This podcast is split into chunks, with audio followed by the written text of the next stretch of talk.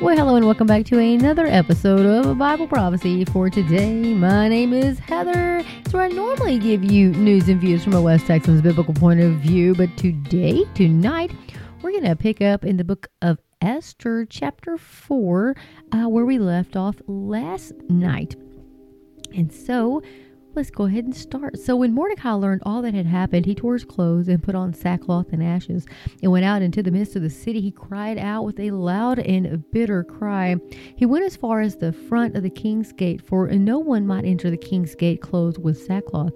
And in every province where the king's command had in decree arrived, there was great mourning among the Jews with fasting, weeping, and wailing, and many lay in sackcloth and ashes. So Esther's maids and eunuchs came and told her, and the queen was deeply distressed, she sent then she sent garments to clothe Mordecai and take his sackcloth away from him, but he would not accept them. Then Esther called Hathach Hathach, one of the king's eunuchs whom he had appointed to attend her, and she gave him a command concerning Mordecai to learn what and why this was. So Hathach went out to Mordecai in the city square that was in front of the king's gate, and Mordecai told him all that had happened to him and the sum of money that Haman had promised to pay into the king's treasuries to destroy the Jews. He also gave him a copy of the written decree for their destruction, which was given at Shushan, that he might show it to Esther and explain it to her, and that he might command her to go into the king to make supplication uh, to him and plead before him for her people. So Hathach returned and told Esther the words of Mordecai. Then Esther spoke to Hath- Hathach and gave him a command for Mordecai. All the king's servants and the people of the king's provinces know that any man or woman who goes in to the inner court to the king who has not been called, he has but one law put all to death except the one to whom the king holds out the golden scepter that he may live. Yet I myself have not been called to go into the king these thirty days. So they told Mordecai Esther's words, and Mordecai told them to answer Esther, Do not think in your heart that you will escape in the king's palace any more than all the other Jews. For if you remain completely silent at this time, relief and deliverance will arise for the Jews from another place, but you and your father's house will perish. Yet who knows whether you have come to the kingdom for such a time as this? Then Esther told them to reply to Mordecai, Go gather all the Jews who are present in Shushan, and fast for me, neither eat nor drink for three days, night or day. My maids and I will fast likewise, and so I will go into the king, which is against the law, and if I perish, I perish. So Mordecai went this way and did according to all that Esther commanded him. Now it happened on the third day that Esther put on her royal robes and stood in the inner court of the king's palace, across from the king's house, while the king sat on his royal throne in the royal house, facing the entrance of the house. So it was when the king saw Queen Esther standing in the court that she found favor in his sight. And the king held out to Esther the golden scepter that was in his hand. Then Esther went near and touched the top of the scepter. And the king said to her, What do you wish, Queen Esther? What is your request? It shall be given to you up to half the kingdom. So Esther answered, If it pleases the king, let the king and Haman come today to the banquet that I have prepared for him. Then the king said, Bring Haman quickly, that he may do as Esther has said. So the king and Haman went to the banquet that Esther had prepared.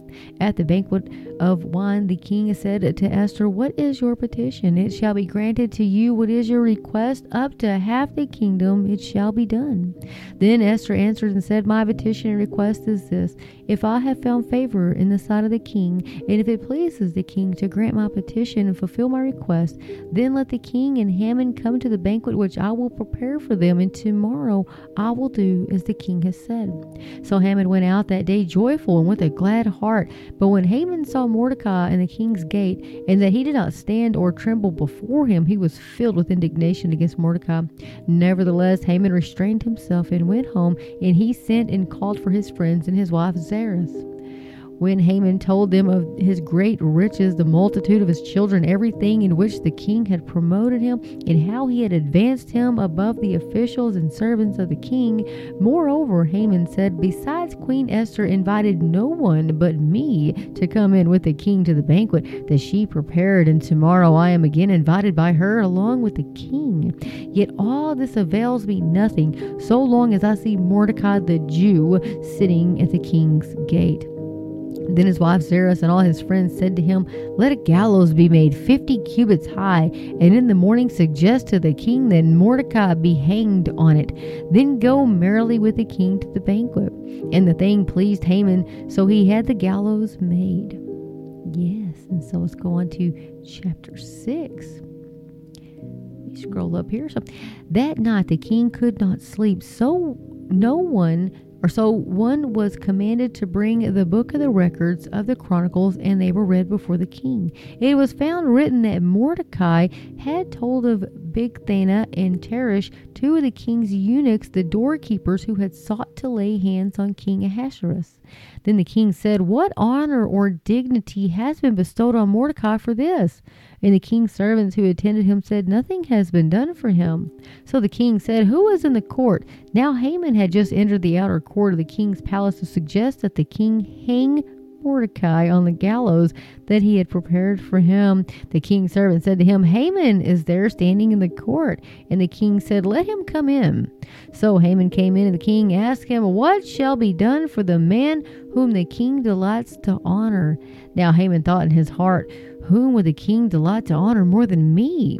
And Haman answered the king, For the man whom the king delights to honor, let a royal robe be brought, which the king has worn, and a horse on which the king has ridden, which has a royal crest placed on its head. Then let this robe and horse be delivered to the hand of the one of the king's most noble princes, that he may array the man whom the king delights to honor. Then parade him on the horseback through the city square and proclaim before him, Thus shall it be done to the man whom the king delights to honor. Then the king said to Haman, Hurry, take the robe and the horse as you have suggested, and do so for Mordecai, the Jew who sits within the king's gate. Leave nothing undone of all that you have spoken. So Haman took the robe and the horse, arrayed Mordecai, and led him on horseback through the city square, and proclaimed before him, Thus shall it be done to the man whom the king delights to honor.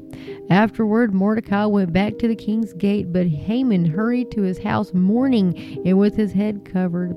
When Haman told his wife Zeresh and all his friends everything that had happened to him, his wise men and his wife Zeresh said to him, if Mordecai, before whom you have begun to fall, is of Jewish descent, you will not prevail against him, but will surely fall before him. While they were still talking with him, the king's eunuchs came and hastened to bring Haman to the banquet with which Esther had prepared. Moving right along, it takes me a little bit here. Esther chapter 7. So the king and Haman went to dine with Queen Esther, and on the second day at the banquet of wine, the king again said to Esther, What is your petition, Queen Esther? It shall be granted to you. And what is your request? Up to half of the kingdom, it shall be done. Then Queen Esther answered and said, If I have found favor in your sight, O king, and if it pleases the king, let my life be given me at my petition, and my people at my request. For we have been sold, my people and I, to be destroyed, to be killed, and to be annihilated. Had we been sold as male and female slaves, I would have held my tongue, although the enemy could never compensate for the king's loss. So King Ahasuerus answered and said to Queen Esther, Who is he and where is he? Who would dare presume in his heart to do such a thing? And Esther said, The adversary and enemy is this wicked Haman? So Haman was terrified before the king and queen. Then the king rose in his wrath from the banquet of wine and went into the palace garden. But Haman stood before Queen Esther, pleading for his life, for he saw that evil was determined against him by the king.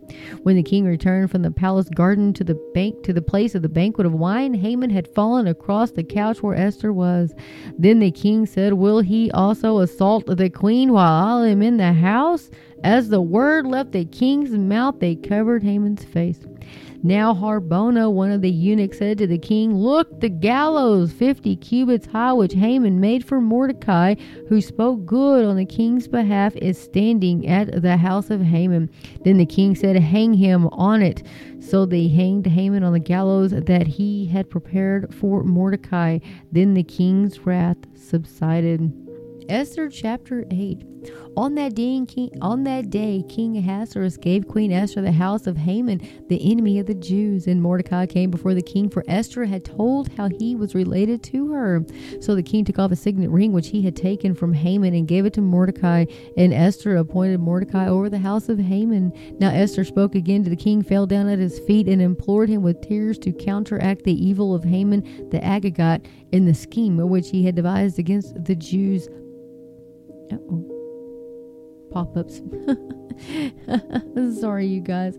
And the king held out the golden scepter toward Esther. So Esther rose and stood before the king and said, If it pleases the king, and if I have found favor in his sight, and the and the thing seems right to the king, and I am pleasing in his eyes, let it be written to revoke the letters devised by Haman the son of Hammedatha the Agagite which he wrote to annihilate the Jews who were in all the king's provinces. For how can I endure to see the evil that will come to my people, or how can I endure to see the destruction of my countrymen? Then King Ahasuerus said to Queen Esther and Mordecai the Jew, Indeed, I have given Esther the house of Haman, and they have hanged him on the gallows because he tried to lay his hand on the Jews. You yourselves write a decree concerning the Jews as you please in the king's name, and seal it with the king's signet ring. For whatever is written in the king's name and sealed with the king's signet ring, no one can revoke. So the king's scribes were called at that time in the third month, which is the month of Sivan on the 23rd day, and it was written according to all that Mordecai commanded to the Jews, the satraps, the governors, and the princes of the provinces from India to Ethiopia. 127 provinces in all, to every province in its own script, to every people in their own language, and to the Jews in their own script and language goes on to say, and he wrote in the name of King Ahasuerus, sealed it with the king's signet ring, and sent letters by couriers on horseback riding on royal horses bred from swift steeds. By these letters, the king permitted the Jews who were in every city to gather together and protect their lives, to destroy, kill, and annihilate all the forces of any people or province that would assault them, both little children and women, and to plunder their possessions on one day in all the provinces of King Ahasuerus on the thirteenth day of the twelfth month, which is the month of Adar. A copy of the document was to be issued as a decree in every province and published for all people, so that the Jews would be ready on that day to avenge themselves on their enemies. The couriers who rode on royal horses went out, hastened and pressed on by the king's command, and the decree was issued in Shushan the citadel. So Mordecai went out from the presence of the king in royal apparel of blue and white, with a great crown of gold and a garment of fine linen and purple. In the city of Shushan rejoiced and was glad. The Jews had light and gladness and joy and honor. And in every province and city, wherever the king, wherever the king's command and decree came, the Jews had joy and gladness, a feast and a holiday. Then many of the people of the land became Jews because fear of the Jews fell upon them. Oh my goodness, you guys. Esther chapter 9. Now, in the twelfth month, that is the month of Adar, on the thirteenth day, the time came for the king's command and his decree to be executed. On that day, that the enemies of the Jews had hoped to overpower them, the opposite occurred, in that the Jews themselves overpowered those who hated them. The Jews gathered together in their cities throughout all the provinces of King Ahasuerus to lay hands on those who sought their harm. And no one could withstand them because fear of them fell upon all people. And all the officials of the provinces, the satraps, governors, and all those doing the king's work helped the Jews because the fear of Mordecai fell upon them. For Mordecai was great in the king's palace, and his fame spread throughout all the provinces. For this man Mordecai became increasingly prominent. Thus the Jews defeated all their enemies with the stroke of the sword with slaughter and destruction, and did what they pleased with those who hated them.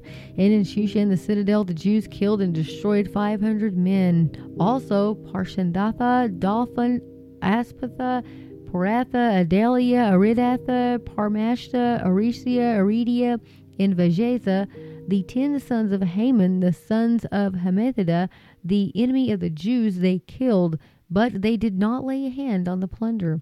On that day, the number of those who were killed in Shushan the citadel was brought to the king. And the king said to Queen Esther, The Jews have killed and destroyed 500 men in Shushan the citadel. and the ten sons of Haman. What have they done in the rest of the king's provinces? Now, what is your petition? It shall be granted to you. Or what is your furthest request? It shall be done. Then Esther said, If it pleases the king, let it be granted to the Jews who are in Shushan to do again tomorrow, according to today's decree, and let Haman's ten sons be hanged on the gallows. So, when the king's command this to be done, the decree was issued in Shushan, and they hanged Haman's ten sons. And the Jews who were in Shushan gathered together again on the fourteenth day of the month of Adar and killed three hundred men in Shushan, but they did not lay a hand on the plunder. The remainder of the Jews in the king's provinces gathered together and protected their lives, had rest from their enemies, and killed 75,000 of their enemies, but they did not lay a hand on the plunder. This was on the 13th day of the month of Adar, and on the 14th of the month they rested and made it a day of feasting and gladness. But the Jews who were at Shushan assembled together on the 13th day as well as on the 14th. And on the 15th of the month they rested and made it a day of feasting and gladness. Therefore, the Jews of the villages who dwelt in the unwalled towns celebrated the 14th day of the month of Adar with gladness and feasting as a holiday and for sending presents to one another.